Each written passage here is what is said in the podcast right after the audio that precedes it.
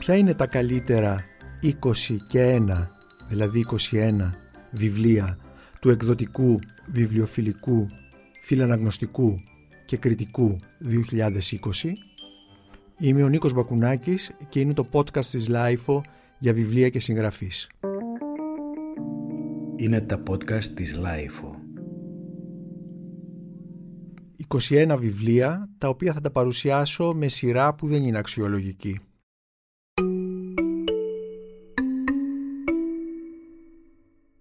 Στην πρώτη θέση η Βαλκανική Τριλογία της Ολίβια Μάνινγκ. Ένα βιβλίο 1278 σελίδων που κυκλοφόρησε από τις εκδόσεις Μετέχμιο σε μετάφραση της Κλέρης Παπαμιχαήλ. Ήταν το βιβλίο που ουσιαστικά με συντρόφεψε γιατί το μεγεθός του ήταν τέτοιο και ε, ήταν ε, πραγματικά ένας σημαντικός σύντροφος την ε, εποχή του πρώτου, του πρώτου lockdown. Η μεγαλύτερη περιουσία και η μεγαλύτερη τύχη είναι η ζωή. Πρέπει να τη διαφυλάξουμε.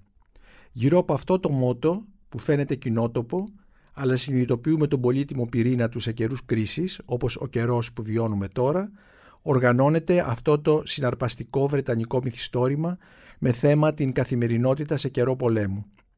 Η Ολίβια Μάνινγκ που είχε γεννηθεί το 1908 και πέθανε το 1980 δεν πρόλαβε ίσως να ζήσει την ε, μεγάλη επιτυχία αυτού του βιβλίου το οποίο ε, στηρίζεται στις εμπειρίες της στο Βουκουρέστι και στην Αθήνα στο διάστημα από το φθινόπωρο του 1939 έως τον Απρίλιο του 1941. Ο πραγματικός χρόνος της συγγραφέως είναι και ο χρόνος του μυθιστορήματος. Ο πρώτος τόμος της τριλογίας, που έχει τίτλο «Η Μεγάλη Τύχη», και είναι τοποθετημένο στο Βουκουρέστι, εκδόθηκε το 1960. Ο δεύτερος, που έχει τίτλο «Η κατεστραμμένη πόλη», εκδόθηκε το 1962 και είναι και αυτό τοποθετημένο στο Βουκουρέστι. Και ο τρίτος, που έχει τίτλο «Ήρωες και φίλοι», εκδόθηκε το 1965 και είναι και αυτό τοποθετημένο στην, στα Βαλκάνια βέβαια, αλλά στην Αθήνα.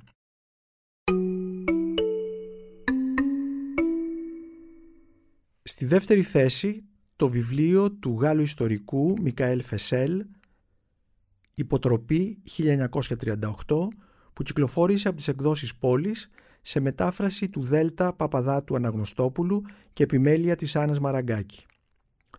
Το 1938 είναι πολύ σημαντική χρονιά για τη Γαλλία, τη Γερμανία και γενικότερα την Ευρώπη. Είναι η χρονιά του Άνσλους, δηλαδή της προσάτησης της Αυστρίας από τη Γερμανία του Χίτλερ. Είναι η χρονιά της παρέτησης της κυβέρνησης του λαϊκού μετόπου, του Λέον Μπλουμ, στη Γαλλία και της ανάληψης της Πρωθυπουργίας από τον Εντουάρ Νταλαντιέ. Είναι η διάσκεψη του Ευγιάν για την υποδοχή των προσφύγων που δεν είναι άλλη από τους Εβραίους. Είναι η χρονιά της αποχώρησης των διεθνών ταξιαρχιών από την Ισπανία, της υπογραφής των συμφωνιών του Μονάχου, της νύχτας των κρυστάλλων. Ο Γάλλος ιστορικός και φιλόσοφος Μικαέλ Φεσέλ ε, είναι ένας ε, νέος ιστορικός ο οποίος διδάσκει στην ε, Σχολή Ευελπίδων, τη Γαλλική Σχολή Ευελπίδων που τον γνωρίσαμε από το παρηγορητικό δοκιμιό του «Ο καιρός της παρηγοριάς» στις ίδιες εκδόσεις επισκέπτεται κυριολεκτικά τη χρονιά αυτή στο βιβλίο του «Υποτροπή 1938». Σκοπός του Φεσέλ είναι να ανακαλύψει τις συνηχήσεις μεταξύ του 1938 και του σήμερα, ειδικότερα του 2018 που είναι η χρονιά που έγραψε το βιβλίο. Ο Φεσέλ ξέρει βέβαια πολύ καλά ότι η ιστορία δεν επαναλαμβάνεται, αλλά αυτό δεν τον εμποδίζει να διακινδυνεύσει μια διάγνωση του παρόντος με τη βοήθεια της ιστορίας. Δηλαδή άνοδο του εθνικισμού, ενίσχυση της εκτελεστικής εξουσίας, ριζοσπαστικοποίηση του δημόσιου λόγου, περιορισμοί στην πολιτική υποδοχής προσφύγων και άλλα.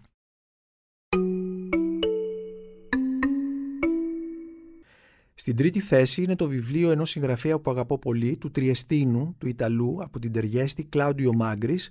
Είναι το βιβλίο «Στιγμιότυπα» που κυκλοφόρησε από τις εκδόσεις Καστανιώτη σε μετάφραση της Μαρίας Πυριδοπούλου είναι μια συλλογή από 49 σύντομα κείμενα που δείχνουν πως ακόμη και οι ιδέες μπορούν να πρωταγωνιστήσουν στις ιστορίες. Φυσικά δεν λείπουν οι άνθρωποι, οι χώροι, οι καταστάσεις. Για παράδειγμα, ένας από τους ήρωες είναι ο Γερμανός τραπεζίτης Χίλμαρ Κόπερ, ο οποίος εγκατέλειψε τη γυναίκα του μετά από 38 χρόνια γάμου για να παντρευτεί την χείρα του καγκελάριου Βίλι Μπραντ. Θέλω να κάνω αυτό που θέλω και αν το βράδυ δεν θέλω να φάω, να μπορώ να μην φάω, δήλωσε ο τραπεζίτης.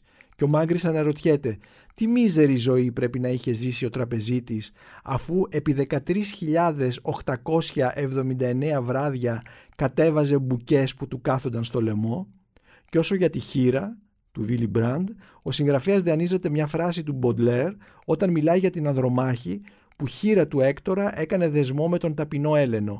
Αλίμονο, τώρα γυναίκα του Έλενου και κάποτε σύζυγος του Έκτορα. Και ακόμη μια ιστορία από αυτές τις 49 που απαρτίζουν τη συλλογή στιγμιότυπα του Κλάντιο Μάγκρης, ε, μια ιστορία που είναι βαθιά ηρωνική.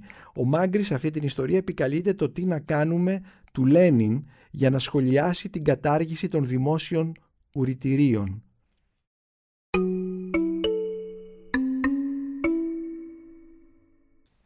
Στην τέταρτη θέση είναι ένα παράδοξο βιβλίο είναι η αφήγηση, η τελευταία περίοδος της πολιορκίας του Μεγάλου Κάστρου, ο ερχομός του Κιουπρολή στην Κρήτη, που εκδόθηκε από τον Δήμο Ηρακλείου ε, με αφορμή τα 350 χρόνια μετά την πτώση του Ηρακλείου, σε επιμέλεια εισαγωγή σχόλια και επίμετρο των ιστορικών Μάριου Χατζόπουλου και Παντελή Χαραλαμπάκη.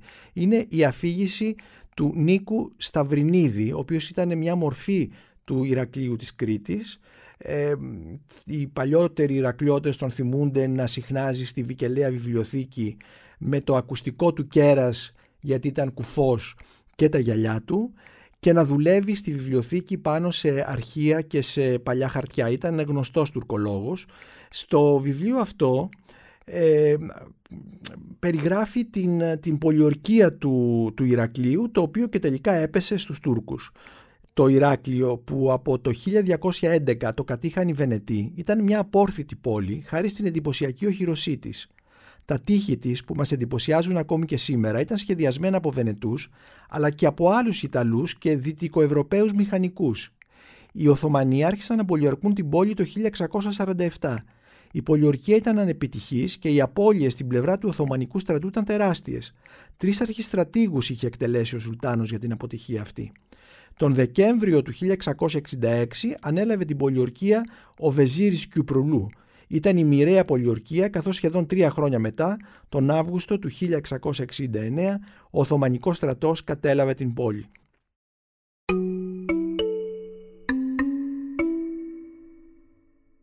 Ο Λόρδος Πάλμερστον είχε πει ότι η Ελλάδα είναι μια λέξη με συναισθηματικό βάρος που εξακολουθεί να μετράει στις σύγχρονες κοινωνίες. Το καταλαβαίνουμε αυτό πολύ καλά διαβάζοντας το καινούριο βιβλίο του Άγγλου ιστορικού και φιλόλογου Ρόντρικ Μπίτον «Ελλάδα, βιογραφία ενός σύγχρονους έθνους» που κυκλοφόρησε από τις εκδόσεις Πατάκη σε μετάφραση του Μενέλαου Αστερίου και που το έχω στην πέμπτη θέση αυτού του καταλόγου με τα 20 και 1 καλύτερα βιβλία του 2020.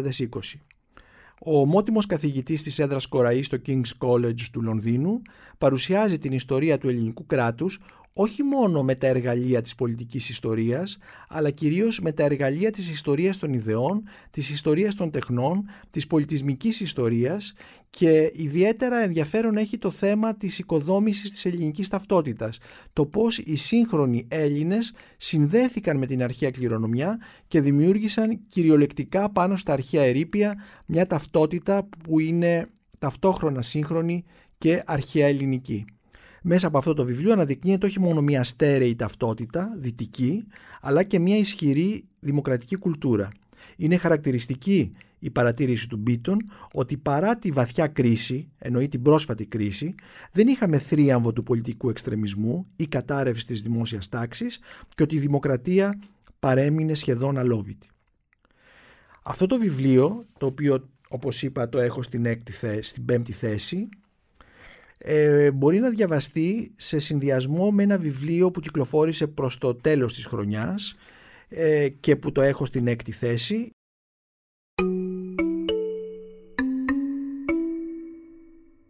Είναι το δοκίμιο της ιστορικού Έφης Γαζή «Άγνωστη χώρα, Ελλάδα και Δύση» στις αρχές του 20ου αιώνα. Είναι ένα πολύ σημαντικό δοκίμιο όπου η Έφη χρησιμοποιεί τρία παραδείγματα, τρεις ε, αν θέλετε ε, πολιτικούς λογοτέχνες της εποχής ε, του, στο γύρισμα του αιώνα, του 19ου προς τον 20ο ε, αιώνα, είναι ο Αργύρης Εφταλιώτης, ο Περικλής Γιαννόπουλος και ο Ιώνας Δραγούμης, στη σκέψη των οποίων η Έφη Γαζή προσπαθεί να ανοιχνεύσει ένα είδος ε, μιας ιδεολογίας αντιδυτικής θα λέγαμε καθώς αυτοί οι, οι τρεις στοχαστές, λογοτέχνες, πολιτικοί κτλ θυμίζω ότι ο Περικλής Γιαννόπουλος αυτοκτόνησε και ο Ιώνας Δραγούμης δολοφονήθηκε από τους ε, αντιπάλους του ε, διερευνούν, παρουσιάζουν μάλλον ε, μια νεότερη Ελλάδα που έχει υποστεί ένα είδος πολιτισμικής απικιοποίησης με πολιτικές προεκτάσεις. Ότι οι Έλληνες, δηλαδή μας λέει εδώ η Έφη όχι έφυγαζή, ερμηνεύοντας αυτούς τους τρεις, οι νεότεροι Έλληνες στην προσπάθειά τους να ανταποκριθούν στις προσδοκίες και στο πολιτισμικό πρότυπο των Δυτικό Ευρωπαίων υπονόμευσαν τον ίδιο τους τον πολιτισμό έχοντας εγκαταλείψει κάθε δημιουργική πρωτοβουλία και έχοντας μετατρέψει ε, της, ε, την, ε, την πραγματικότητά τους σαν, σε ένα είδος νεκροζώντανων προγόνων του ευρωπαϊκού πολιτισμού.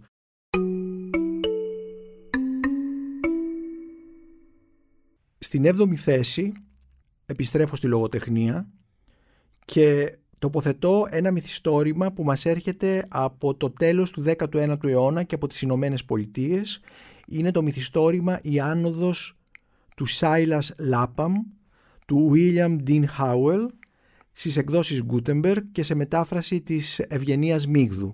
Ο Χάουελ θεωρείται ο, ο προπάτορας, ο γεννήτορας ε, της λεγόμενης σχολής του Αμερικανικού ρεαλισμού και ουσιαστικά ε, από αυτόν ξεκινάει μια ολόκληρη σχολή που, στην οποία ανήκουν μεγάλοι ε, ρεαλιστές συγγραφείς της εποχής όπως ο Theodore Dreiser ε, ή ο Frank Norris μπορούμε να, ακόμη να πούμε ότι και μέχρι το Hemingway μπορούμε να ανοιχνεύσουμε τις επιρροές αυτού του συγγραφέα. Στην 7η θέση λοιπόν το μυθιστόρημα «Η άνοδος» του Σάιλας Λάπαμ του William Dean Howell στις εκδόσεις Gutenberg σε μετάφραση της ε, Ευγενίας Μίγδου.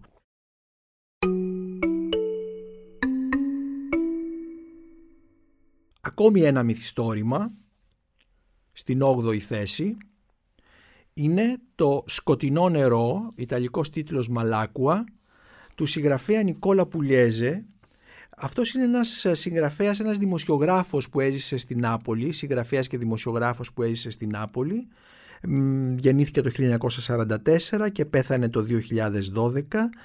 Αυτό το βιβλίο του, ε, το οποίο δεν έχει πλοκή, αλλά ουσιαστικά περιγράφει καταστάσεις, ανθρώπινες εμπειρίες, συνθήκες, τραγικές αλλά και, και κομικές και ανάλαφρες που συμβαίνουν σε ένα τετραήμερο στην Νάπολη μεταξύ 23ης και 26ης Οκτωβρίου κάποιου έτους ε, ένα τετραήμερο κατά το οποίο βρέχει ασταμάτητα. Δεν σταματάει ούτε λεπτό η βροχή. Η βροχή δημιουργεί, ε, πέφτουν σπίτια, δημιουργεί υποχωρήσεις δρόμων μέσα στα, και δημιουργεί τεράστιες τάφρους μες στις οποίες κατακριμνίζονται άνθρωποι, ε, ζώα, αυτοκίνητα, κάρα κτλ. Και ε, δείχνει κατά κάποιο τρόπο αυτή την... ο ήρωας δηλαδή είναι η βροχή σε αυτό το, σε αυτό το μυθιστόρημα και δείχνει αυτόν τον μεταφυσικό παραλογισμό μπορούμε να πούμε με αφορμή τη βροχή. Αυτό το βιβλίο εκδόθηκε το 1977 για πρώτη φορά. Το υιοθέτησε ο Ίταλο Καλβίνο, ο μεγάλος ε, Ιταλός συγγραφέας.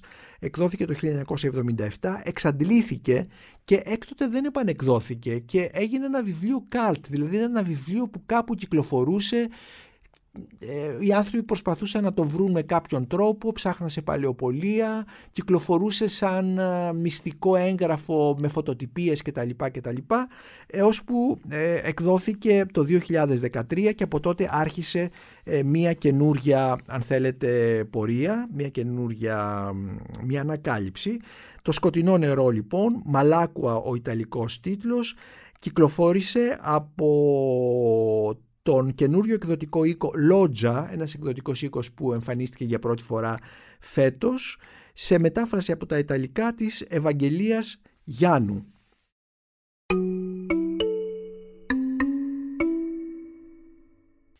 Στην ένατη θέση ένας πολύ σημαντικός Έλληνας συγγραφέας και ποιητής και δοκιμιογράφος τον οποίον ε, αγνοούμε οι περισσότεροι αλλά είναι μια ευκαιρία να τον γνωρίσουμε χάρη στην ε, συγκεντρωτική έκδοση ε, των δημοσιευμένων έργων του που κάνει το Μορφωτικό Ίδρυμα της Εθνικής Τράπεζας. Είναι ο Δημήτριος Καπετανάκης, μια πολύ ενδιαφέρουσα προσωπικότητα του Μεσοπολέμου, ο οποίος δυστυχώς πέθανε πολύ νέος από λευχαιμία, είχε γεννηθεί το 1912, πέθανε το 1944 ε, σπούδασε στη Χαϊδελβέργη, ήταν στον κύκλο του Κωνσταντίνου Τσάτσου, του Παναγιώτη Κανελόπουλου, του Ιωάννη Θεοδωρακόπουλου, του φιλόσοφου. Μετά πήγε στο Κέμπριτζ, στη διάσκεια του πολέμου εργάστηκε στο Υπουργείο Εξωτερικών, στο γραφείο τύπου της εκεί ελληνικής πρεσβείας και είχε μια σημαντική δράση. Έγραφε σε ταυτόχρονα τρεις ή τέσσερις γλώσσες, οπωσδήποτε ελληνικά, γαλλικά, αγγλικά και γερμανικά σε τέσσερις γλώσσες. Και στην έκδοση του Μορφωτικού Ιδρύματος της Εθνικής Τραπέζης Δημήτριος Καπετανάκης έργα που έχει επιμεληθεί η Εμμανουέλα Κάντζια υπάρχει και ένα τεράστιο θα έλεγα βιογραφικό κομμάτι η βιογραφία του δηλαδή του Δημήτριου Καπετανάκη από την Εμμανουέλα Κάντζια που θα μπορούσε να εκδοθεί και ως αυτόνομο βιβλίο και χάρη στο οποίο μπορούμε να μάθουμε για αυτόν τον ε, σχετικά άγνωστο συγγραφέα. Είναι νομίζω μια ευκαιρία με την έκδοση αυτή να βάλουμε τον Δημήτρη Καπετανάκη, τον Δημήτριο Καπετανάκη στον κανόνα της ελληνικής λογοτεχνίας του 20ου αιώνα. Θα διαβάσω ένα πείμα του που δημοσιεύτηκε το 1933 στο περιοδικό Νέα Ζωή και έχει τίτλο «Πέρα από τη νύχτα». Κάτι μας βάραινε, μας έπνιγε. Μπορεί και η μέρα που θολώνει, Μπορεί το βράδυ που σημώνει. Μπορεί το ρόδο που μυρώνει. Τη μοναξιά που μας ενώνει. Αχ, πώς μας βάραινε, μας έπνιγε. Τότε μιλήσανε τα χείλη σου, τα σφαλιχτά με τη σιωπή τους κι είπαν τον πόθο της σιωπής τους. Απόψε, θαύμα, θα πεθάνομαι, κι δυο μαζί. Κι όλα τα αστέρια, δάκρυα θα χύνουνε στα χέρια, στα κίνητα, χλωμά μας χέρια, που πλέχθηκαν ερωτικά. Απόψε, θαύμα, θα πεθάνομαι, μαζί, τριγύρω τα λουλούδια, τα μυρωμένα τους τραγούδια, θαν αλόκοτα τραγούδια, δάκρυα κρυστάλλινα κι αυτά, δάκρυα τραγούδια πνιγερά, λιγμή από πόνο και χαρά, του χρόνου ο πόνος και η χαρά.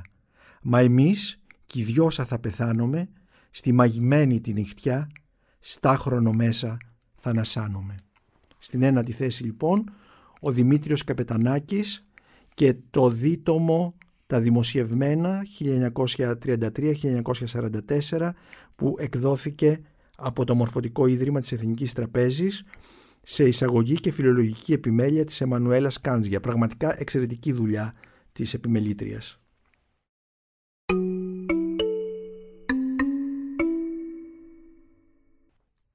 Στη δέκατη θέση, ένα μυθιστόρημα που θεωρείται κιόλας καλτ, για μένα ήταν μια σαδομαζοχιστική αναγνωστική εμπειρία. Είναι το μυθιστόρημα της ε, σύγχρονης Γαλλίδας συγγραφέας Virginie Despentes Vernon Subutex που κυκλοφόρησε από τις εκδόσεις Στερέωμα σε μετάφραση της Ρίτας Κολαΐτη. Ε, πρόκειται για ένα κοινωνικό μυθιστόρημα ε, γραμμένο όχι βέβαια με τους τρόπους ενός Ζολά, δηλαδή με τους τρόπους του τέλους του 19ου αιώνα, δεν είναι ένας νατουραλισμός, αλλά είναι ένας ε, πολύ σκληρός ρεαλισμός το σήμερα, Νομίζω ότι και οι Έλληνες αναγνώστες θα αναγνωρίσουν πάρα πολλές ε, κοινές εμπειρίες και κοινές περιγραφές. Είναι ένας σκληρός σύγχρονος κόσμος, ο οποίος δίνεται όχι μόνο μέσα από την μπλοκή, αλλά και από τη γλώσσα που χρησιμοποιεί η Ντεπάντ η οποία είναι επίσης μια ενδιαφέρουσα προσωπικότητα καθώς νομίζω ότι ε, ένα κεφάλαιο της ζωής της έχει σχέση και με την πορνεία. Νομίζω ότι εκδιδόταν και η ίδια. Ε, τώρα βεβαίως το Vernon Subutex ε, όπως είπα θεωρείται ένα μυθιστόρημα καλτ έχει γίνει ε, ταινία, είναι κόμικ, ε, έχει κατά κάποιο τρόπο ε, σημαδέψει όχι μόνο τη γαλλική λογοτεχνία αλλά και την ευρωπαϊκή λογοτεχνία θα λέγαμε. Στη δέκατη θέση λοιπόν το μυθιστόρημα Vernon Subutex της Virginie Despentes από τις εκδόσεις Στερέωμα σε μετάφραση της Ρίτας Κολαΐτη.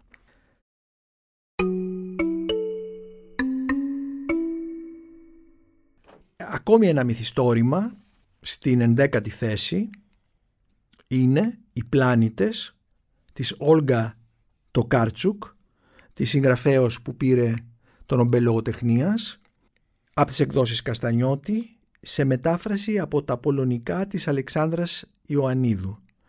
Οι εκδόσεις Καστανιώτη μας είχαν γνωρίσει αυτή τη συγγραφέα, ε, αλλά το Νόμπελ μας την επέβαλε και ε, σε αυτό το μυθιστόρημα νομίζω ότι ο κάθε αναγνώστης μπορεί να αναγνωρίσει τον εαυτόν του, ιδιαίτερα να είναι αναγνώστης που του αρέσει αυτό που ονομάζουμε νομαδική ζωή, δηλαδή η ζωή των ταξιδιών. Σε αυτό το μυθιστόρημα λοιπόν, το οποίο μας ταξιδεύει, αλλά όχι μας ταξιδεύει μόνο με την ε, κυριολεκτική έννοια του ρήματος, αλλά μας ταξιδεύει και στον εσωτερικό μας κόσμο και στις ιδέες μας και στα συναισθήματάς μας και στους στοχασμούς μας. Θα βρούμε και πάρα πολλά ε, κομμάτια που αφορούν την ε, Ελλάδα.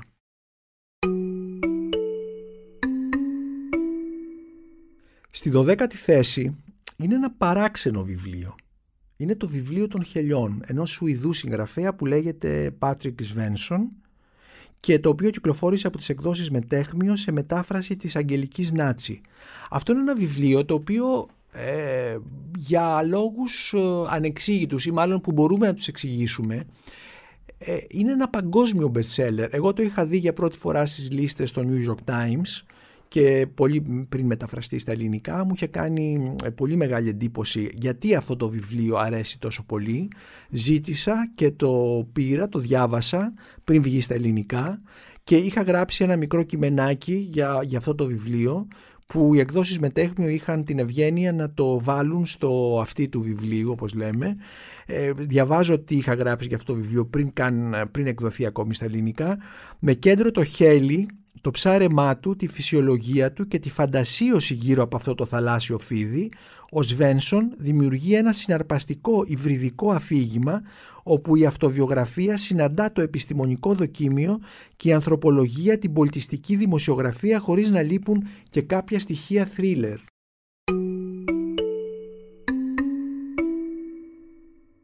Στη 13η θέση βάζω ένα μυθιστόρημα το οποίο το έχουμε ήδη παρουσιάσει στο, στα podcast της LIFO αλλά και έχω γράψει επίσης στην, ε, στη LIFO και τόσο στην έντυπη όσο και στην ιντερνετική εφημερίδα είναι το μυθιστόρημα του Julian Barnes «Άνδρας με κόκκινο μανδύα» που κυκλοφόρησε από τις εκδόσεις Μετέχμιο σε μετάφραση της Κατερίνα Χινά και που νομίζω ότι είναι το πιο ε, σημαντικό μυθιστόρημα ε, του τέλους της χρονιάς. Το πιο ενδιαφέρον, το πιο εμπνευσμένο ε, το βιβλίο με πολύ χιούμορ και που μας δείχνει με έναν τρόπο πως ε, καθώς το θέμα του είναι ήρωες της Belle Epoque πως από το σήμερα μπορούμε να πάμε στο παρελθόν και να κάνουμε αυτό το παρελθόν δικό μας.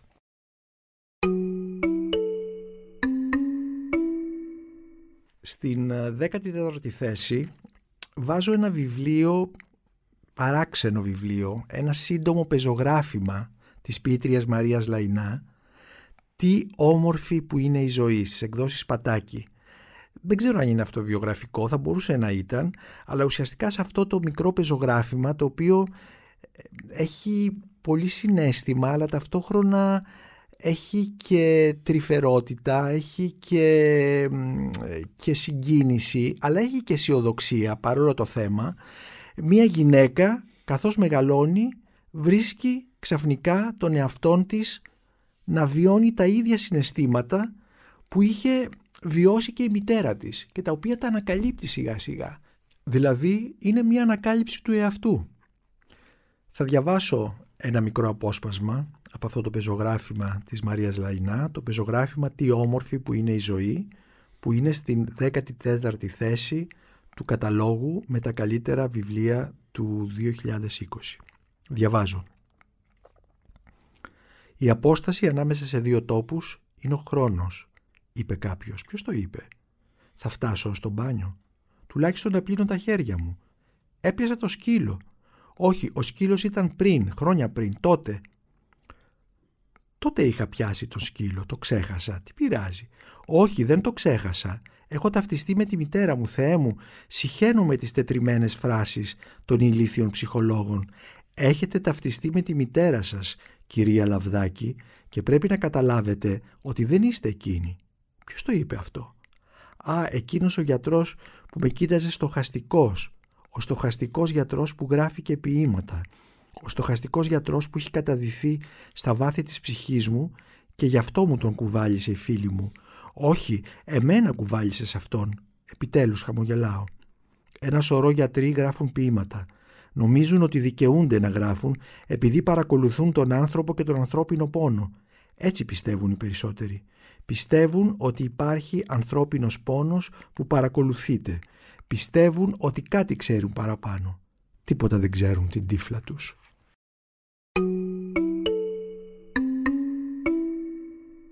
Στη 15η θέση βάζω ένα βιβλίο το οποίο είναι πολύ σημαντικό, κυκλοφόρησε πριν από λίγες ημέρες. Είναι το βιβλίο του Γάλλου πολιτικού επιστήμονα και ιστορικού του Πιάρ Ροζανβαλόν «Η δική μας διανοητική και πολιτική ιστορία 1968-2018»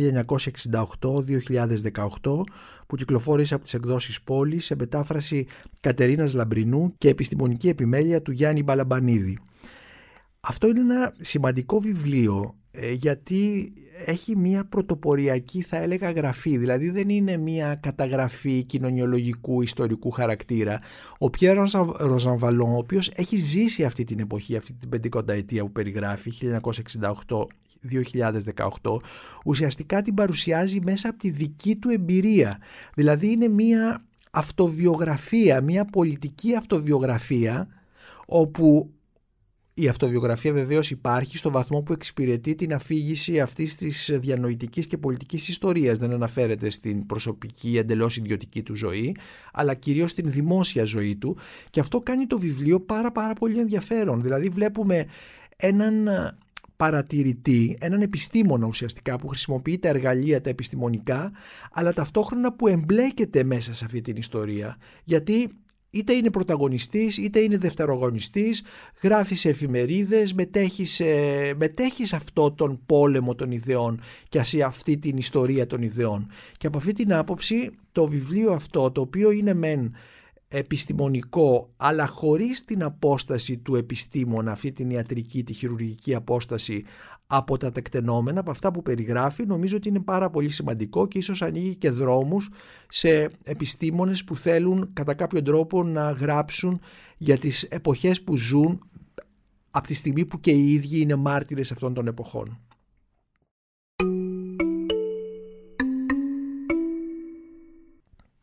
Στην 16η θέση είναι μία συλλογή διηγημάτων ενός πολύ σημαντικού συγγραφέα του 20ου αιώνα ο οποίος νομίζω ότι έχει δημιουργήσει τη μεγάλη παράδοση του αμερικανικού διηγήματος στον 20ο αιώνα είναι ο Μπέρναρ Μάλαμουντ Αμερικανοεβραίος. Μπορούμε λοιπόν να πούμε ότι εκπροσωπεί κατά κάποιο τρόπο στη φόρμα τη μικρή φόρμα που είναι το διήγημα αυτή τη μεγάλη αμερικανοεβραϊκή λογοτεχνική σχολή είναι λοιπόν η συλλογή του Μπέρναρντ Μάλαμουν «Το μαγικό βαρέλι και άλλες ιστορίες» που εκδόθηκε από τις ε, εκδόσεις Καστανιώτη σε μετάφραση Σταυρούλας Αργυροπούλου και ουσιαστικά αποτελεί τον πρώτο τόμο ε, των απάντων του Μάλαμουν στα ελληνικά. Νομίζω ότι είναι μια πολύ σημαντική έκδοση που θα δώσει στους ε, Έλληνες αναγνώστες την ευκαιρία να γνωρίσουν αυτόν τον σημαντικό συγγραφέα ο οποίος μεταξύ του 1940 όταν ξεκίνησε να γράφει και του 1986 όταν πέθανε δημιούργησε μερικά από τα πιο πρωτότυπα και αξιομνημόνευτα διηγήματα της εποχής του όπως γράφει συγκεκριμένα στην εισαγωγή του βιβλίου ένας από τους εκδότες του ο Ρόμπερτ Ζιρού του εκδοτικού οίκου Φαράρ Στράους και Ζιρού της Νέας Υόρκης όπου ε, εκδόθηκαν αυτά τα βιβλία. Νομίζω αυτό δείχνει, αυτή η έκδοση δείχνει αν θέλετε και την οριμότητα της, ε, ε, του ελληνικού εκδοτικού κόσμου πώς δηλαδή αναλαμβάνουν το ρίσκο και το κόστος να εκδώσουν τα άπαντα ενός συγγραφέα και μάλιστα τα διηγήματα που δεν είναι και τόσο δημοφιλή σαν, δεν είναι τόσο δημοφιλές το διήγημα σήμερα στην εποχή μας σαν λογοτεχνικό είδος σε σχέση με το μυθιστόρημα πάντα να εκδώσουν αυτά τα διηγήματα το μαγικό Βαρέλι και άλλες ιστορίες του Μπέρναντ Μάλαμουντ στις εκδόσεις Καστανιώτη τα διηγήματα τα οποία όπως είπα σφράγισαν ε, την, ε, τη μικρή φόρμα στην λογοτεχνική ιστορία των Ηνωμένων Πολιτειών στον 20ο αιώνα. Είναι επομένως μια ευκαιρία να γνωρίσουμε αυτόν τον πολύ σημαντικό συγγραφέα.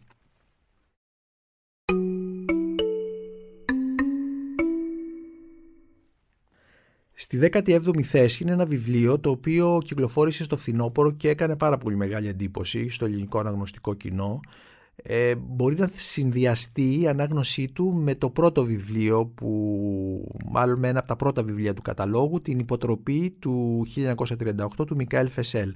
Είναι το βιβλίο Βερολίνο 1933 του Γάλλου δημοσιογράφου Ντανιέλ Σνεντερμάν είναι κατά κάποιο τρόπο μια προσωπική ε, διαδρομή γιατί και ο Ντανιέλ Σνεντερμάν ε, είναι Γάλλο-Εβραίος ε, δημοσιογράφος και συγγραφέας στην ε, χρονιά που ο Χίτλερ ε, ανεβαίνει στην εξουσία στη Γερμανία και αρχίζει, ε, αρχίζει όλη αυτή η εποχή που τελειώνει στο γνωστό εφιάλτη που ξέρουμε. Και εδώ ο Ντανιέλ Σνεντερμάν διερευνά τη στάση του διεθνούς τύπου μπροστά στον Χίτλερ. Και είναι καταπληκτικό ότι κανείς από όλους αυτούς τους δημοσιογράφους που ζούσαν στο Βερολίνο αυτή την εποχή και λάβαινα μέρος στις ενημερώσεις τύπου ε, με τους υπουργούς του Χίτλερ και με τον ίδιο τον Χίτλερ καμιά φορά. Κάποιοι από αυτούς του είχαν ζητήσει και συνέντευξη μάλλον ε, το στίχημα όλων αυτών των Αμερικανών, δημοσιογράφων, των Αμερικανών διεθνών δημοσιογράφων όχι μόνο Αμερικανών ήταν να πάρουν συνέντευξη από τον Χίτλερ.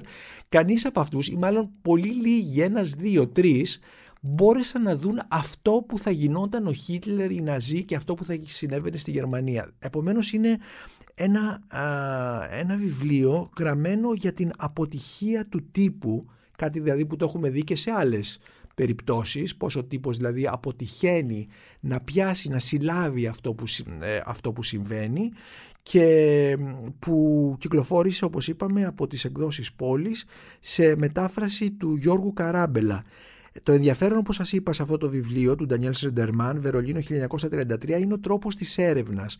Πώς δηλαδή ο Ντανιέλ Σεντερμάν ψάχνει κυρίως τις εφημερίδες, στον τύπο της εποχής και πώς έχει και μία αναφορά ε, στο δικό του, στη δική του οικογένεια, στη μητέρα του, πώς η μητέρα του έβλεπε ας πούμε την εποχή αυτή, ε, πώς διάβαζε τον τύπο αυτής της εποχής και έτσι εκτός από τους δημοσιογράφους που ήταν οι, κατά κάποιο τρόπο οι επίσημοι, οι επιτετραμένοι όπως τα λέγαμε σήμερα στον, ε, στη Γερμανία του Χίτλερ είναι και οι άνθρωποι πως βλέπαν όλα αυτά και τι περίμεναν, τι καταλάβαιναν από αυτό που δεν καταλάβαιναν τελικά από αυτό ε, τι, τι θα συμβεί αυτό, ο τρόμος, ο εφιάλτης που θα, θα ερχόταν σε λίγα χρόνια. Βερολίνο λοιπόν 1933, η στάση του διεθνούς τύπου μπροστά στον Χίτλερ, μετάφραση ε, Γιώργου Καράμπελα ε, από τις εκδόσεις πόλης για ένα παράδειγμα αποτυχίας του τύπου να δει την πραγματικότητα.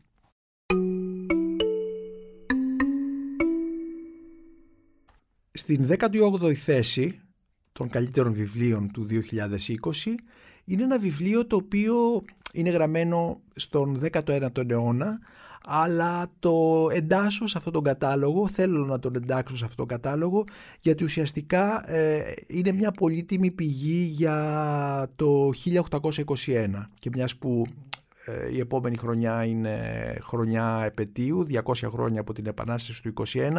Είναι ενδιαφέρον να δούμε τι γράφαν οι πρωταγωνιστές της εποχής.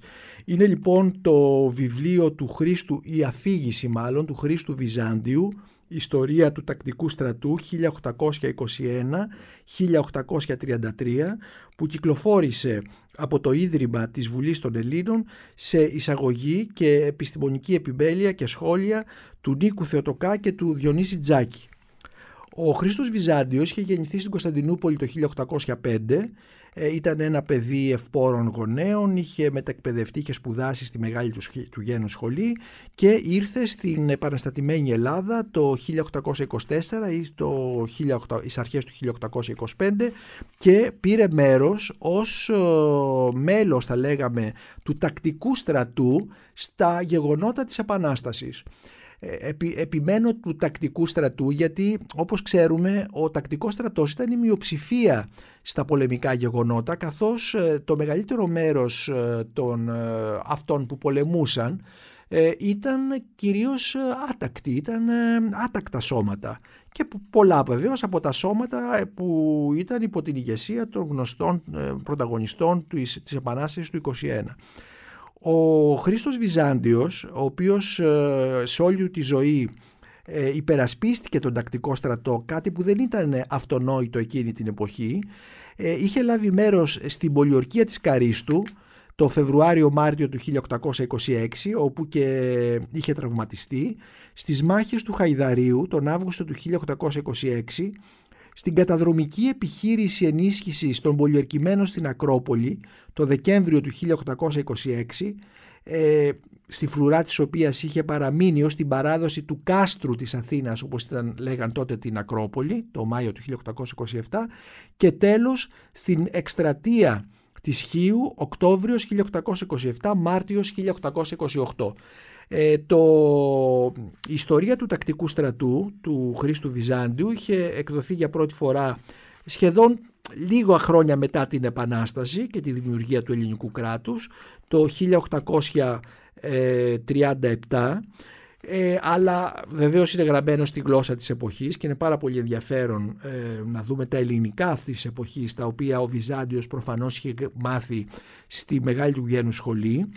Ε, έχει ενδιαφέρον γιατί εκτός από τα πολεμικά γεγονότα βλέπουμε και τις λεπτομέρειες της μάχης γιατί όπως μαθαίνουμε την ιστορία κυρίως στο σχολείο την Επανάσταση του 21 δεν μαθαίνουμε όλες αυτές τις λεπτομέρειες που τελικά κάνουν ε, την Επανάσταση να την εξανθρωπίζουν και την κάνουν και πιο γοητευτική. Για παράδειγμα για την πολιορκία του Κάστου της Ακρόπολης δηλαδή ε, ήταν τέτοια η, η, τέτοιες οι συνθήκες την, το, το, τον, ε, είχαν εξαντληθεί τα πάντα, δηλαδή ο, το, ακόμη και το νερό. Η μόνη πηγή που είχε μείνει ήταν η, η πηγή της κλεψίδρας. Οι πολιερκημένοι είχαν ε, φάει ό,τι υπήρχε. Τα ζώα, τα, τα άλογα, τα γαϊδούρια. Δεν είχε μείνει κανένα ζώο πάνω στην Ακρόπολη. Είχαν κάψει τα ξύλα ε, που, τον του μήλου που, που άλεθε κατά κάποιο τρόπο τα γεννήματα για να κάνουν ψωμί κτλ. Ε, δεν υπήρχαν φάρμακα. Δεν, ε, ήταν μια κατάσταση ε, ε, πολύ δραματική. Θα διαβάσω στη γλώσσα της εποχής, στη γλώσσα δηλαδή που γράφει ο Βυζάντιος, μία μικρή πρόταση ε, που έχει πάρα πολύ ενδιαφέρον γιατί δείχνει ακριβώς ε, ε αυτή την, ε, την, την κατάσταση των πολιορκημένων. Διαβάζω.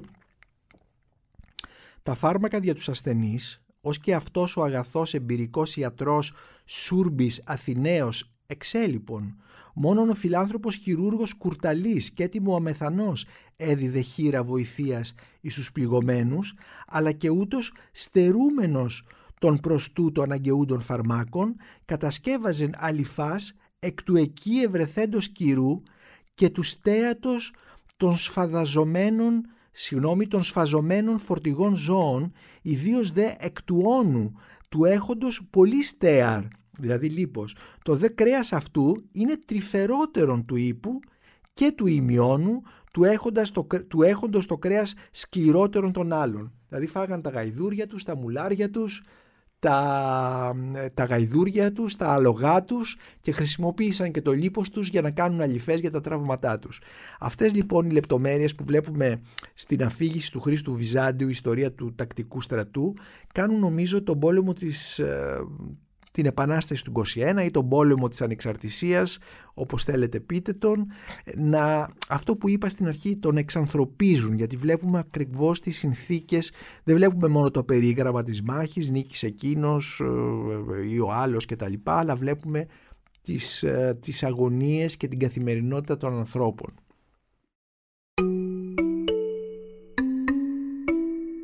Στη θέση 19 ένα μεγάλο μυθιστόρημα το οποίο όμως το ξέρουμε βεβαίως, αλλά το έχω εδώ λόγω της μετάφρασης, λόγω δηλαδή του εκδοτικού θα λέγαμε άθλου. Είναι ο κόμις Μοντεχρίστος του Αλεξάνδρου Δουμά, ένα βιβλίο το οποίο έχει επηρεάσει γενιές και γενιές αναγνωστών, όχι μόνο μέσα από την πρωτότυπη έκδοσή του, αλλά και από τις χιλιάδες, εκατοντάδες διασκευές οι περισσότεροι από τους νεότερους της ηλικίας μου το έχουμε διαβάσει είτε από τα κλασικά εικονογραφημένα, στη διασκευή δηλαδή σε κλασικά εικονογραφημένα, δηλαδή σε κόμικ, είτε σε συντομευμένες διασκευές στα βιβλία που απευθύνονταν σε παιδιά. Ε, εδώ όμως έχουμε την πλήρη έκδοση σε μετάφραση του Ορίωνα Αρκομάνη, δύο τόμοι στις εκδόσεις Gutenberg, περισσότερες από 2.000 σελίδες, οι οποίες διαβάζονται απνευστοί και οι οποίοι συνόδευσαν την δεύτερη, ε, το δεύτερο lockdown, το δικό μου δεύτερο lockdown. Είναι ένα γοητευτικότατο βιβλίο που πραγματικά βλέπεις πόση μεγάλη η λογοτεχνία, πόση η λογοτεχνία η οποία έχει αφηγηματική συνοχή είναι πιστική ακόμη και όταν παρουσιάζει το υπερφυσικό, το μαγικό. Το υπερφυσικό και το μαγικό μπαίνουν, γίνονται ρεαλιστικά, είναι απόλυτα πιστευτά, δεν αμφιβάλλεις καθόλου για αυτά. Είναι ένα βιβλίο που νομίζω ότι όσοι αρχίσουν να το διαβάζουν δεν θα μπορούν να τα αφήσουν από τα χέρια τους και πραγματικά θα περάσουν υπέροχα με τον κόμι με τον Χρήστο. Και αυτό μου δίνει την αφορμή να πω ότι βιβλία που πολλοί από εμάς τα είχαμε διαβάσει ως παιδικά αναγνώσματα είναι καλύτερα να τα ξαναδιαβάσουμε σε μεγαλύτερες ηλικίες που είμαστε πιο όριμοι και που θα δούμε διαφορετικά την εποχή, την πλοκή, τους ήρωες. Αυτό ισχύει όχι μόνο για, το, για τα βιβλία του, του, του Δουμά, αλλά βεβαίως για την ε, καλύβα του Μπάρμπα Θωμά, για την, τα όσα παίρνει ο άνεμος, για τα μυθιστορήματα του Γκό, την Παναγία των Παρισίων, τους Σταθλίους, όλα αυτά τα μεγάλα βιβλία, τα βιβλία του Ντίκενς βεβαίως, όλα αυτά τα βιβλία, τα μεγάλα βιβλία, τα οποία σφράγισαν όχι μόνο την εποχή τους, αλλά την αναγνωστική συνθήκη και την αναγνωστική ευαισθησία και το αναγνωστικό γούστο ε, γενεών, πολλών γενεών μετά τη συγγραφή τους. Και νομίζω ότι αυτά τα κλασικά βιβλία κάθε εποχή πρέπει να τα ξαναδιαβάζει μέσα από την δική της πλέον ευαισθησία και μέσα από το γούστο της, ε, το, δικό της γούστο. Είναι, θα είναι κέρδος μας. Λοιπόν, κόμις Μοντεχρίστος, μετάφραση άθλος του Ορίωνα Αρκομάνη, περισσότερες από 2.000 σελίδες όπως είπα, στις εκδόσεις Gutenberg.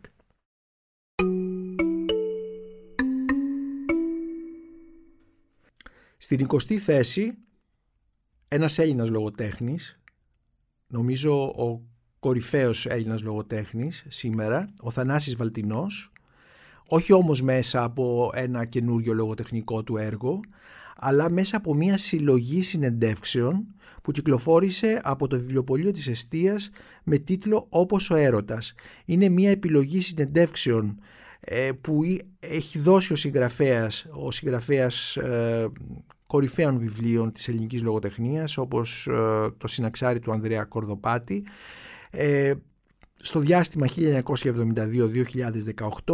σε μια επιλογή που έχει κάνει ο Κώστας Δανόπουλος και που μπορούν να διαβαστούν σαν μια ε, σαν τα μανιφέστα κατά κάποιο τρόπο, σαν μικρά μανιφέστα του συγγραφέα και ταυτόχρονα καθώς ε, γεφυρώνουν μια τόσο μεγάλη εποχή, δηλαδή περίπου μισό αιώνα, συνεντεύξεις δηλαδή μισού αιώνα, μπορούμε να τα δούμε και σε ένα ε, σαν ένα είδος ε, βιογράφησης μέσα από τις συνεντεύξεις του Θανάση Βαλτινού. Οπωσδήποτε όπως ο έρωτας είναι ένα βιβλίο που βγήκε μόλις ε, χτες ή προχτές αν δεν απατώμε από το βιβλιοπωλείο της Εστίας και που μας φέρνει πιο κοντά αυτόν τον συγγραφέα που νομίζω ότι είναι ο σημαντικότερος πεζογράφος μας σήμερα. Αυτά ήταν τα 20 βιβλία του εκδοτικού βιβλιοφιλικού κριτικού και αναγνωστικού 2020, αλλά επειδή είπα τα 20 και 1,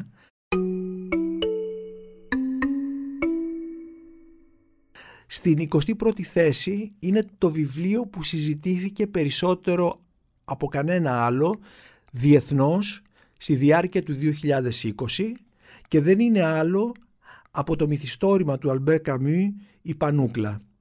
Είναι ένα βιβλίο που είχε εκδοθεί το 1947 και θεωρείται το σημαντικότερο μεταπολεμικό ευρωπαϊκό μυθιστόρημα. Το θέμα του είναι η Πανούκλα, μια πανδημική ασθένεια σε μια πόλη της ε, Βορείου Αφρικής.